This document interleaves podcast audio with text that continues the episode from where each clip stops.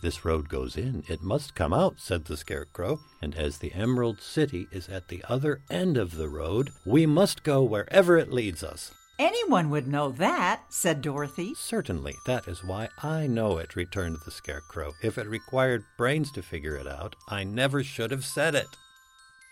I'm Lynn Miller. And I'm John Modaff, and this is The Unruly Muse. We are talking about art against the madness. Yes. Here we are with The Wizard of Oz, which covers another cataclysmic time. We have this tornado, which kind of opens up a crack in the universe. And right now, we have lived through a time the pandemic and the cultural upheaval around it, which has kind of opened up a crack in our cosmos. So it seems like this is a moment when madness has leaked around the atmosphere. And what do we have to counter that? We always have art. It gives us some order and it also gives us passion so important to keeping one's sanity. So that's one of the functions. What other kind of madness, besides sort of battling against the degradation of the world, might we mean? Well, I think one of the madnesses has been a lack of a sense of humor for maybe the last four and a half years and five years.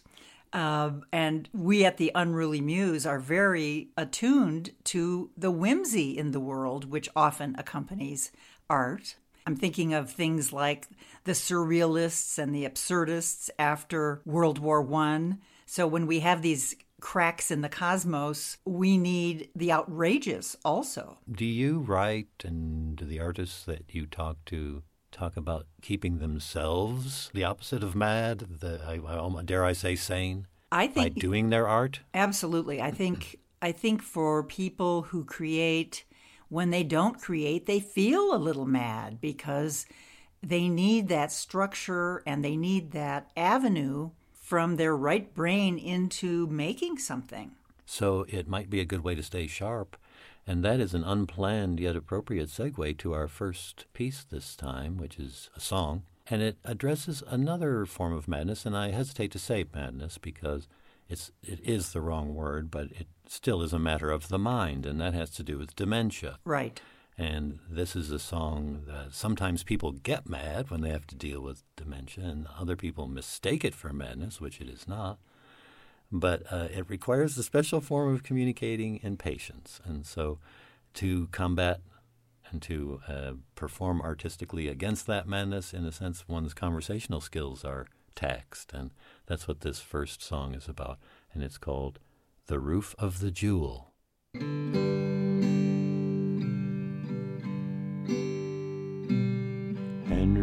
Called the other morning,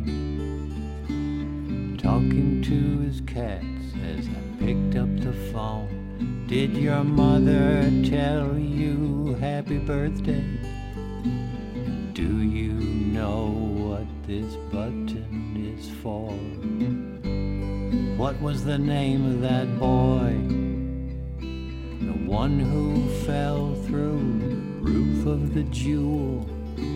I always liked his dad, but his granny smoked like a fool. I just smile as he rambles, because before too long, Henry will answer all his own questions, and just a few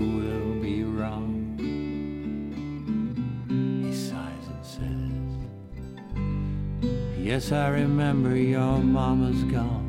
I put a flower on her grave every day. All I got to do is close my eyes to see her look past her shoulder my way. I remember that boy's name was Mike, and it was his granddad who smoked Lucky Strike for the life of me, George. What I can't figure out is what the hell this button is for. Henry's gonna call this morning. talking to his cat, says I pick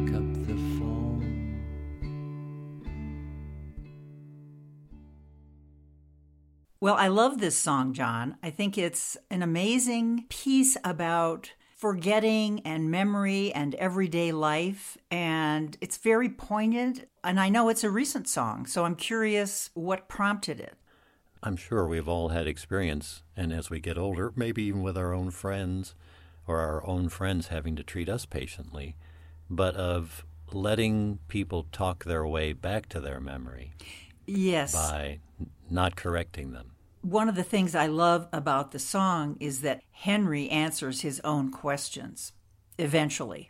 If you hear a story about 20 times from somebody, eventually you get most of it. I was just thinking about entropy and how the universe tilts toward entropy. Our bodies do, everything does. And I think dementia is just another form of heading toward entropy. Also, it can be fun when you resign yourself to saying, I'm going to listen to this story again mm-hmm. and then see see the right answers come out. So it was worth waiting for because you didn't have to fix anybody. Or to see how it goes this time, what little juicy detail is added or kept out or rearranged. Sometimes it's really worth listening to. I agree. And, and it allows you to get into the flow of their mind and memory, which is always a lesson for us, you know, to be in yes. someone else's rhythm and just let go of ours. And our next piece, in fact, is a tremendous opportunity to do that. It's a great poem, which you'll tell us about the genesis of, and it deals with deep memories, it, it appears, um, that the poet has about some experiences. What can you tell us? Okay, this next poem is by Mikki Aronoff, an Albuquerque poet. It's called Advice to a Stalker of Sekhmet from Ra, Who Understands Her Best. And here's Mikki's genesis for the poem Sekhmet. Whatever the prompt was, I was probably looking for an excuse to write about Sekhmet. When I was a child and frequented the Cincinnati Art Museum in the days when you could still touch statues, I would always rush first to the head torso of Sekhmet and stroke her lion like nose. Was I a Sekhmet stalker? I will just throw out that Sekhmet, the goddess, is both a healer and a warrior. And she is the daughter of Ra, the sun god. So that's who the Ra is in the title. And I'll say the title again because it's quite complicated. Advice to a Stalker of Sekhmet from Ra, who understands her best. It was her breath that created the desert. Be not grumbly nor snarly on this of all days, the day of her praising. Do not touch or fluff her or carouse in her presence, no matter how your fingers itch. Don't remind her of her drunkenness. She will stretch across your face like a cat with a newborn, suck air, soak heat from your reddening cheeks, knead your pigeon breasted chest neither fishtail nor jackknife at the base of her tail. Bury your surliness in the cave of your mouth. Don't cry or fry her name or fray her garment. She will unzip her purse of wrath, spill blood, stain your blasphemy, then swell, split her best red linen dress. She will brine you with tears, bucket you with mockery's moist applause, amused by your feeble attempts. Because you will never know the right words. Because there are no right words. We have considered recommend you befriend canines. Accept them as your kind. We, we can, can assist. assist. But for now, heed my words, or I will singe you seamless, leave you to smolder in tall, dry grasses, leaves sharp as sabers. Don't try to seek her out. She is hiding. We'll be angry, I've told you, in a pyramid. Do not deadhead her new home. Leave her be. Sekhmet needs her kip now. She's been bored for all these years. Wonderful, John. I think Mikki has something here. Even though the language is very sophisticated and dense. Uh, can you see the child attracted and yet afraid of this piece?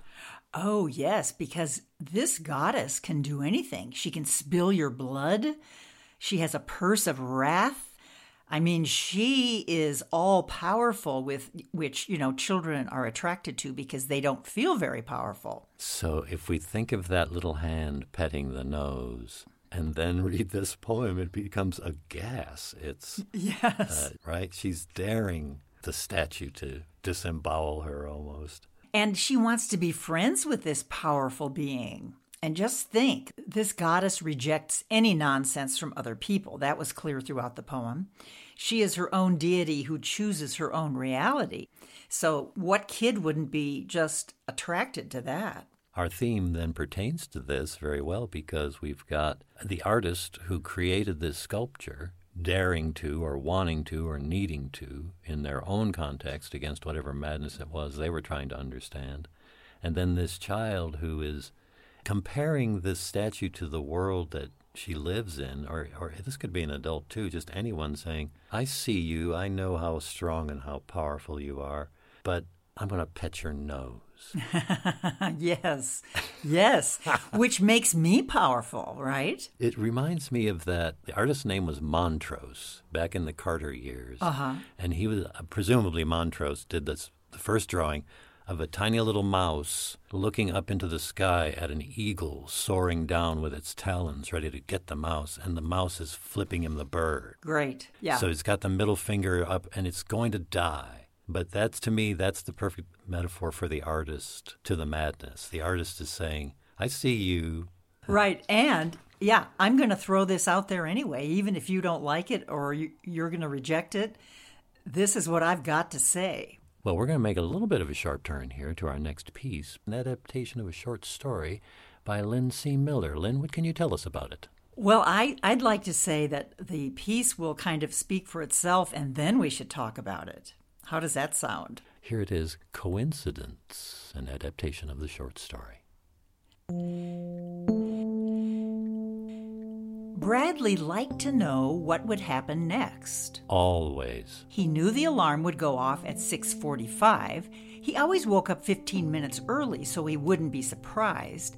But would he wake up if he didn't have that alarm set? He prepared the coffee pot the night before and set the timer so the coffee would be ready at 7:01. He collected his newspaper after he hit the toaster oven button, but before he poured the coffee. More of the routine continued throughout the day. However, on this particular Monday, when he opened the front door and looked toward the driveway, he saw that all four of the tires on his car were flat. He walked out and sat on the front stoop. Maybe the last time he'd been this surprised was when Melissa had left. She had turned on the toaster oven just as he came into the kitchen, hair plastered to his head from the shower, and said, Bye, Brad. Oh, I like the sound of that. Bye, Brad. Bye bye. That was two years ago in April. He looked at his watch. Today was April 16th. The same day that she left. He stared at the flat tires. But no matter how long he looked, not one of them reinflated. Bradley guessed his baby blues had lost their power. Melissa was the one who had called attention to them back in the day. You have the most fantastic baby blue eyes, she'd tell him, each time saying it as if for the first time. He and Melissa had gone to junior high together. Brad was now 33. Shit, he said. But before very long, he started to smile. He called work and told his boss he was sick. It's like I can't move. No wheels are turning, you know what I mean? His boss said she knew, but he didn't think she did. Not quite. The warmth in her voice almost tripped him into guilt. We'll cover for you. Don't worry. He decided this day he'd take her advice. He would not worry. So, instead of heading for work, Bradley chucked his briefcase inside the screen door and headed for the park a few blocks from his home. He couldn't remember the last time he'd gone there. It was springtime in Albuquerque. A few leaves sprouting, a lot of sunshine, and a bottomless blue sky. He took a deep breath. Mm, gotta love that high, dry air. The park in his neighborhood was empty except for one woman on a bench feeding the birds. Long dark hair, parted in the middle, slim waist, broad shoulders under her long red shirt, long legs stretching to tomorrow. She was a knockout. It was Melissa. Bradley stood behind a broad cottonwood tree and watched her. She had a wrinkled paper bag next to her on the bench. Melissa dipped her slender fingers into the bag and tossed out some coarse bits. Sunflower seeds, bread crusts, sparrows and doves clustered at her feet. Bradley felt like he was in a new version of Mary Poppins.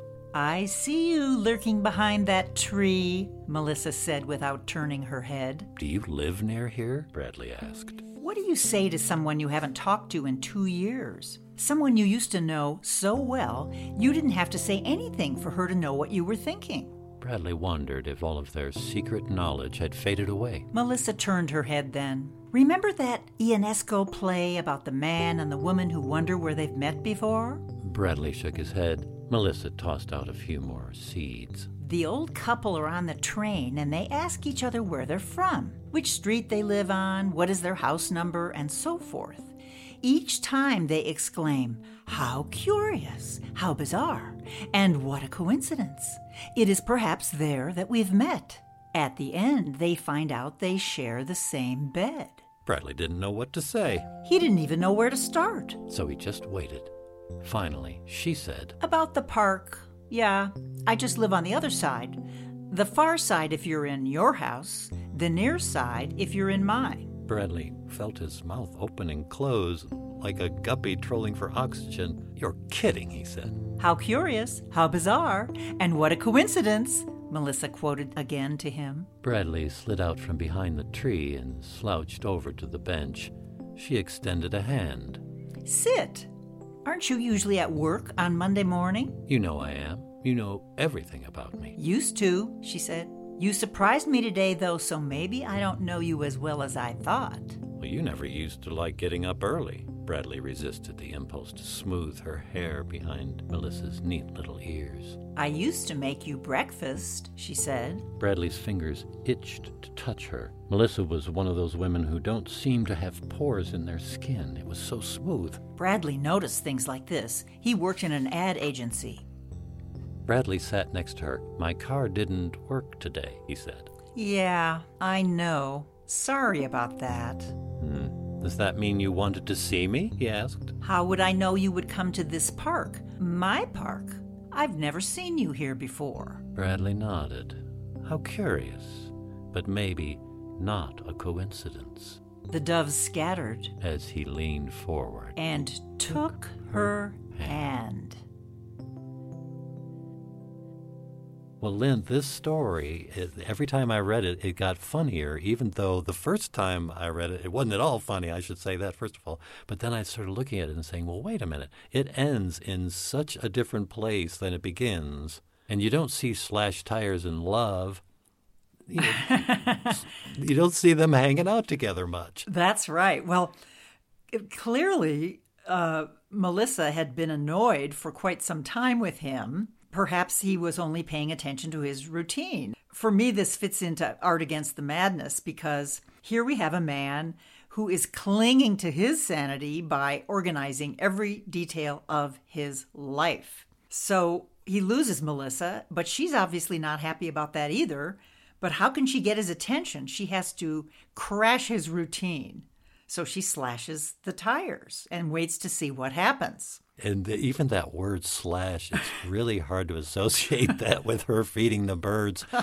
But uh, actually, until I saw the car in the driveway as a sculpture. Ah. And she was saying, Look what I can do. It was, it's sort of the anti hero of sculptures, it's an anti sculpture. Yeah, yeah, that's she, great. She, she took a couple of tons of of weight and lowered it about six inches. Yes. Uh, four times, and with a with a simple knife. And talk about art having a meaning. It sure as hell said something. But he wasn't mad. He didn't seem so, as mad as I thought he would be. Well, I think he misses her so much when he sees it's April 16th and that's the day she left that, you know, in a way, he's so glad that something has gotten him off his path of sameness which is a kind of madness. I mean, no flexibility, right? Isn't that one of the definitions? One of the things that inspired this story for me is I have always loved Eugene Ionesco, who wrote The Bald Soprano, that that line is from How Curious, How Bizarre, and What a Coincidence. And of course, it came during that post war break in the cosmos, right? And absurd theater. So I've always wanted to use that crazy play in some way and that line. And somehow this story popped into my head about this person who just didn't ever do anything curious or bizarre. The story just sets up these coincidences, which aren't really coincidences. And I got to use that line. That's why I think it's funny because Ionesco is uproariously funny once you get past the strangeness. Yes, and that really is a good way to describe how the story hit me. It Was at first what?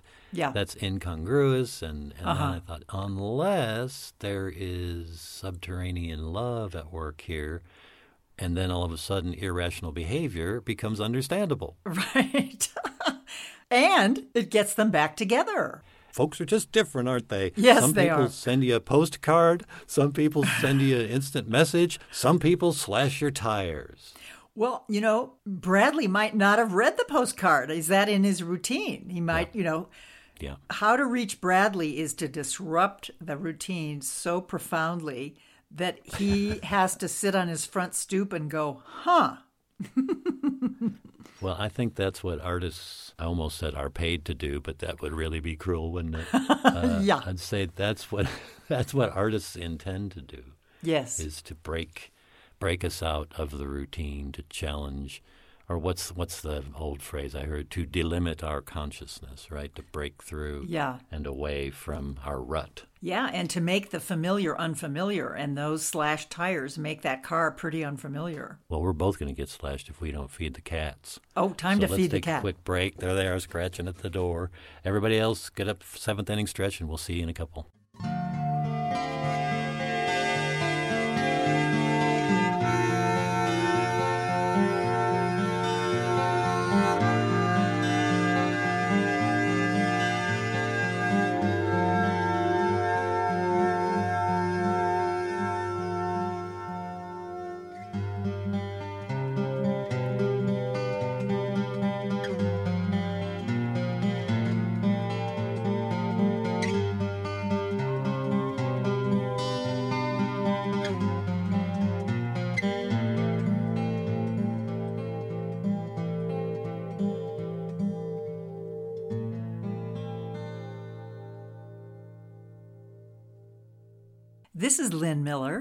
John Modaff, and you're still listening to The Unruly Muse. That's so nice. Very nice. That music for Feed the Cat there was from our friend and friend of the show, David R. Merrill, who is from Virginia, lives in Williamsburg, Virginia.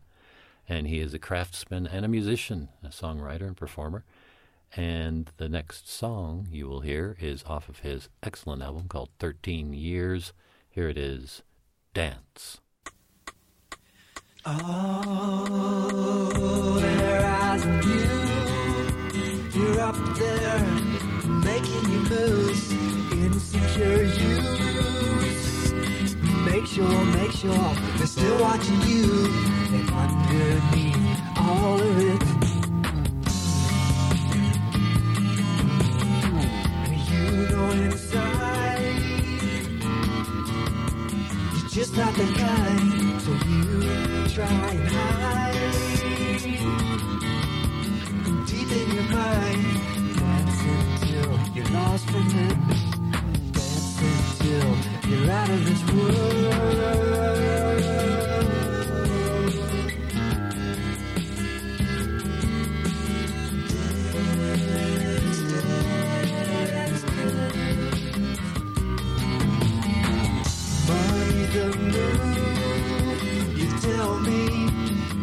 Reason you do what you do. Their eyes on you.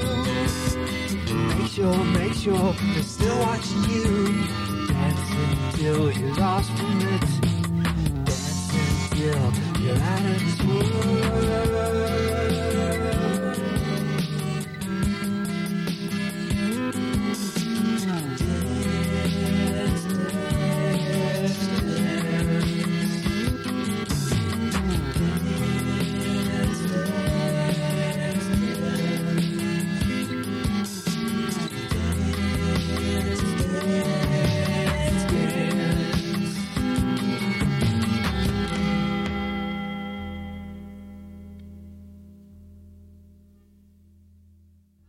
I'm so glad you've introduced me to Dave's music now several times. I've become a huge fan. He performs very carefully with his language and his his uh, instrumental support. And if you listen to that song several times, you hear three or four different threads going simultaneously, which reminds me of a human dancing. You've got two arms and two legs and a body all moving, sometimes in concert and sometimes uh, askance. And he picks that up with this song. But also, my, the most interesting part is the examination of why the person is dancing. It's an interesting competition of appetites. They want to be watched, Mm-hmm. right, to make sure people are still watching, but they want to break free and break out of some kind of space that they feel stuck in, and which is to throw off the desire to, you know, conform and to do what everybody else is doing. So it's really interesting. Yeah, and it fits in beautifully with our theme because dance is a disruptor. Imagine you're in a terrible argument and one of you just breaks out dancing and and reaches for your hand. How can you stay in that argument where you were? It embodies the heart dance. It's passion. It's a disruptor. It's wonderful. In a way, you reach out your hand and you say, Join me in celebration. It's a uh, healing kind of a thing. It is a an outburst sometimes. I mean, to me, dance is, is just such a terrific art form of the human spirit and the human body going on in a way that it's never gone on before. Actually moving against the madness. And if the madness says, stand still, behave, right? Civilization and its discontents, right? Yeah. Being told to stand still and behave.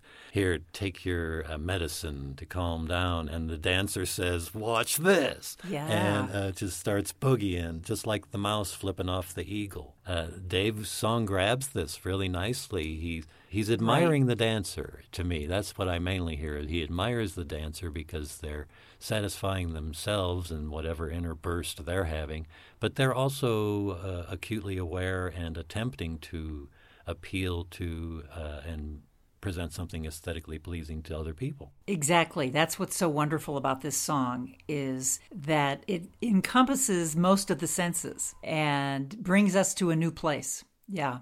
And before we uh, leave Dave Merrill, David R. Merrill, in our discussion today, I want to say that he built the guitar that I use when I play the show theme. So if you notice the beautiful resonance of the guitar part in that theme, that is at the hands of David R. Merrill, guitar maker extraordinaire, among other things. And a wonderful, wonderful musician, both instrumental and voice. Yes. So thank you, Dave, for sharing this song with us and our audience. Speaking of creation, everything has its moment, even the outrageously beautiful and hard to understand structures we see in space and in nature. And our next poem takes us there. What can you tell us, Lynn? The next poem is called Pearl Nebula. It's by the poet Jack Cooper, who hails from Eugene, Oregon, from his collection Across My Silence.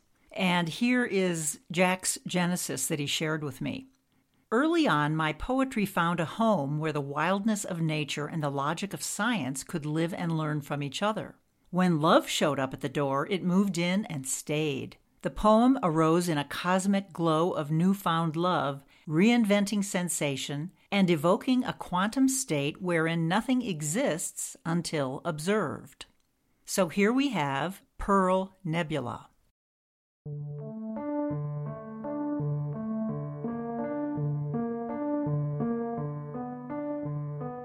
As if history woke up one morning and found it had started over, circling back on its long walk by the sea, before the sea. surrendering darkness and debris to scoop up anything of beauty, missed the first time through, reinventing sensation.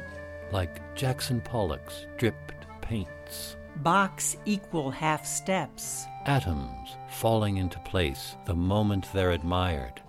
frame and form emerging from light without shadows. It was here you appeared, the Pearl Nebula, The Pearl Nebula. the way Saturn and its rings first become visible out of nowhere. like the egg of an Arctic tern in a nest of dust and ice.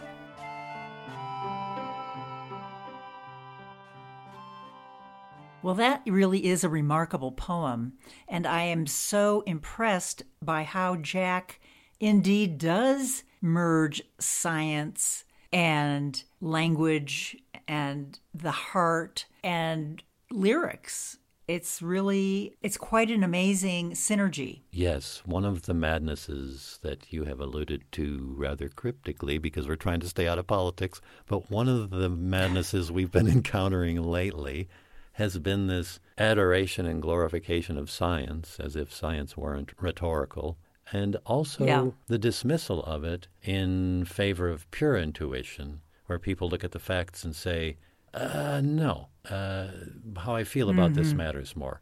And so when he described in his Genesis that he lived in a home where the wildness of nature and the logic of science can live and learn from each other, that is something we need. This poem demonstrates that. Absolutely. Yeah, we, we need both of those things.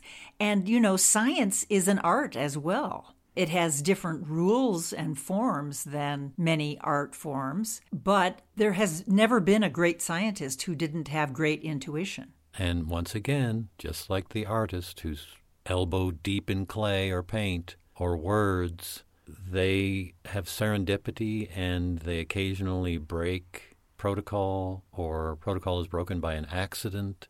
And that is the moment where the thing that wasn't supposed to happen happens. That's right. The snake eats its tail. Mm-hmm. That's when it happens.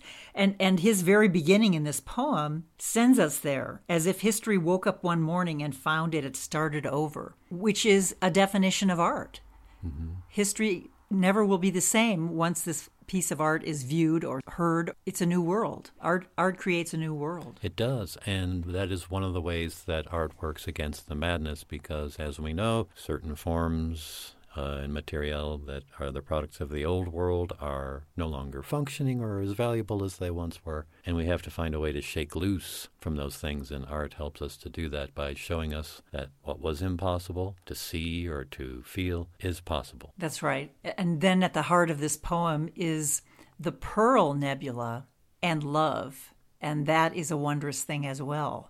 He's the audience to nature and to science in this poem. It sounds like the narrator is looking at these things and managing to see them at the same time, and not even reconciled, but actually living naturally together. Yes, that's right. Th- There's such a marvelous sense of creation within this poem. Well, we sure appreciate it, and thank you, Jack, for sharing that with us and giving us a little background on where it came from. Yes, thank you, Jack. That takes us into another full circle in our program with our final song, and I'll let you introduce the composer singer. This song was written by my brother Larry Modaff, and he performed it with the band Good Enough back in their first album back in the 90s. And it is a song that reminds me very much of that drawing we referred to earlier by Montrose, where the artist just sometimes has to say to the world, I'm going to do this anyway. Rainbow Song.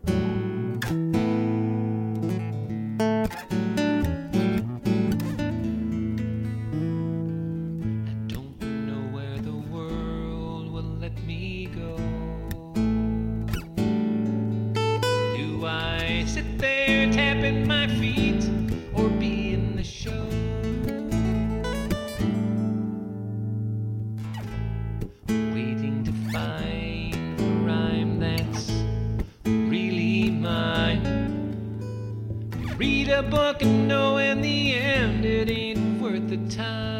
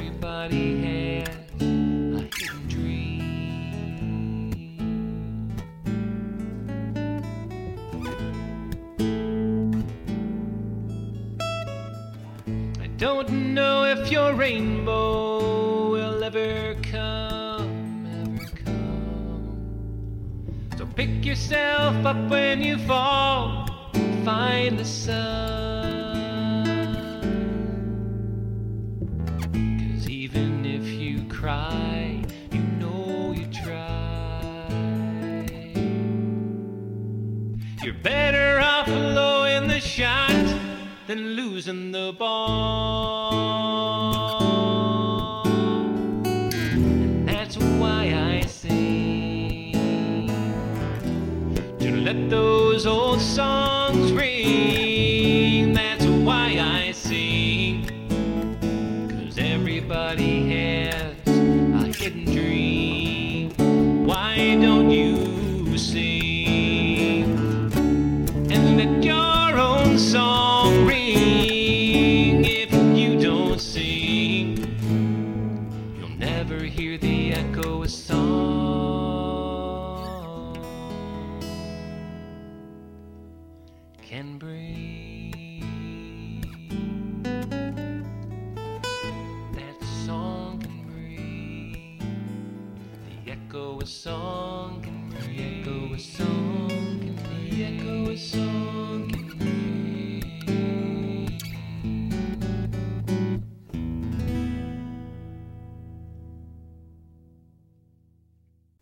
thing I really like about Larry's music is the energy that he brings to it. And this song is no exception to that.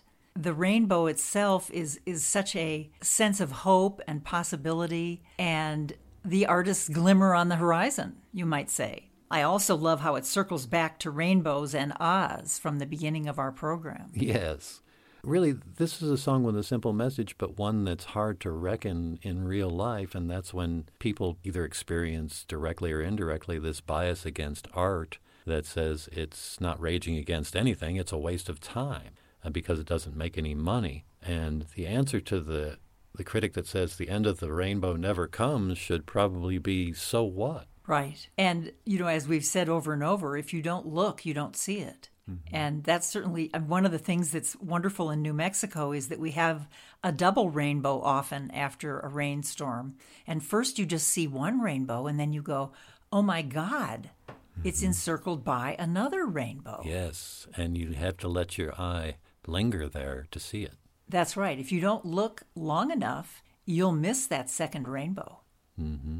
Well, we really do appreciate Larry's message in this as it relates to our theme and in general as two people who try to rearrange materials and language into things that are expressive and aesthetic at the same time or aesthetically valuable. And that is that uh, it's all right that there's not money always at the end of the rainbow, that there are other forms of artistic satisfaction. That's right. And really, among all the artists, if you think about the gross number of artists, not not to be confused with the number of gross artists, but the, the gross number hmm. of artists compared to the number of artists who actually eat because of their art, it's probably a tiny fraction of you know of those who actually Yeah. make their living. Well, yes, some people live to make art, other people make art to live, but I agree, the majority of artists live to make art. They have to do it.